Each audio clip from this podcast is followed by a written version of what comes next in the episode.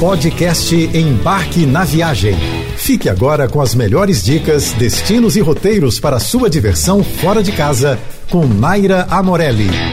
O ano de 2022 chega com a promessa de vida voltando aos trilhos, pouco a pouco, com a possibilidade de viagens cada vez mais constantes, mas é bom lembrar que ainda estamos em uma pandemia e por isso precisamos estar atentos não somente às questões de fronteiras e documentações exigidas, mas principalmente nos cuidados necessários no dia a dia para bloquear o contágio, especialmente com essa nova variante já espalhada pelo mundo. E pensando nesse momento de começar a planejar as viagens para esse ano, eu venho observando lá no embarquenaviagem.com e também nas redes sociais o aumento nas buscas por destinos e coisas interessantes para fazer em Portugal. Então eu estou programando um mês inteirinho para compartilhar com você dicas de viagem por esse país apaixonante que eu conheço tão bem. Eu estou dividindo por regiões para poder explorar o que cada uma tem de mais interessante para oferecer. Quer curtir praias no verão europeu? Quer conhecer melhor os monumentos históricos e mergulhar na gastronomia? Topa? Pois é, tem um Portugal perfeito para cada perfil e eu vou te ajudar a escolher o seu. Então já avisa para todo mundo que esse mês o embarque na viagem é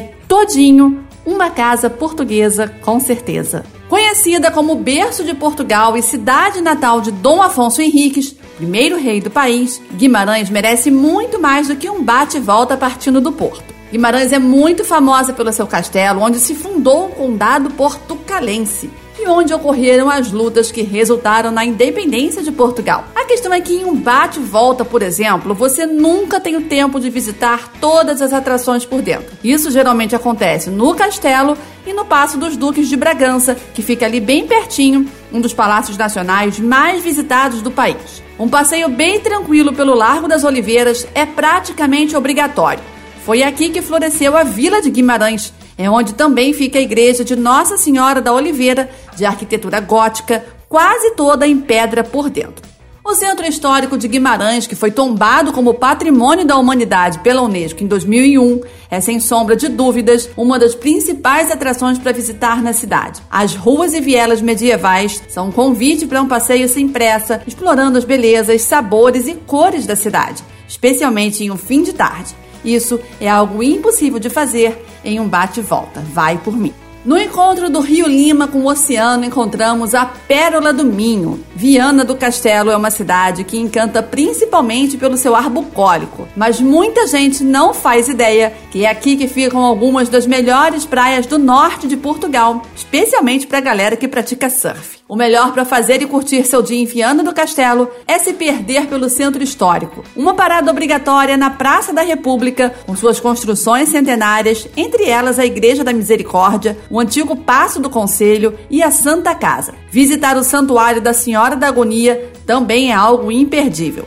Mas o grande símbolo da cidade fica lá no alto do morro. O Santuário de Santa Luzia é avistado de todos os pontos da cidade e foi inspirado na famosa Basílica de Sacré-Cœur em Paris. No alto do Monte de Santa Luzia também é possível visitar as ruínas de uma cidadela pré-romana. Aproveite a subida ao monte para apreciar a vista da cidade com a foz do Rio Lima e o Oceano Atlântico. E para fechar, uma parada obrigatória é a Pastelaria e Confeitaria Manuel Natário, praticamente uma instituição gastronômica de Viana do Castelo. Experimente as famosas bolas de Berlim, algo parecido, porém bem mais gostoso que o nosso sonho de padaria. Pense em uma área de proteção ambiental e paisagens deslumbrantes. Pensou? Pois é, assim é o Parque Nacional da Peneda Gerês, criado em 1971, com mais de 70 mil hectares de muita floresta, fauna abundante, cachoeiras e áreas de lazer, encravado em meio a altíssimas montanhas. O lugar é considerado pela Unesco como reserva mundial da biosfera. Se você adora turismo de aventura e ter um contato muito íntimo com a natureza,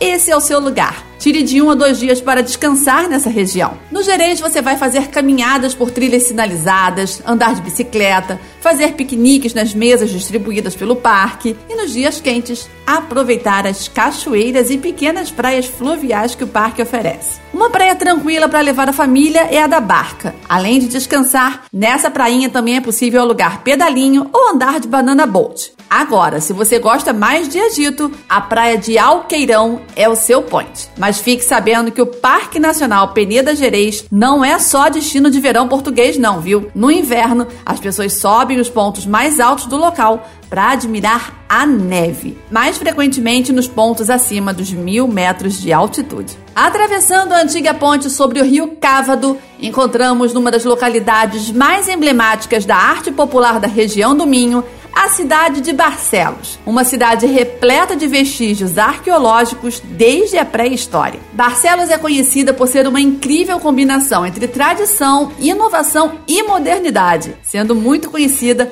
por ser o berço de um dos maiores símbolos da cultura portuguesa, o Galo de Barcelos. Um passeio pela cidade não pode dispensar o antigo Largo da Feira, hoje Campo da República, onde se encontram as setecentistas igrejas de Bom Jesus da Cruz e de Nossa Senhora do Terço, e onde se realiza a maior feira de artesanato de Portugal, todas as quintas-feiras. Se você perder a feira semanal, não tem problema. Visite o Museu da Olaria e o Centro de Artesanato de Barcelos, onde tem uma boa mostra da expressão artística minhota. De todas as peças lá produzidas, o colorido galo de Barcelos, claro, é o mais representativo. Visite também a Ponte Medieval, o Passo dos Condes de Barcelos, os inúmeros jardins espalhados pelo centro e, claro, o famoso Cruzeiro do Senhor do Galo. Em ambas as faces, observe gravadas as figuras que giram em torno da famosa lenda.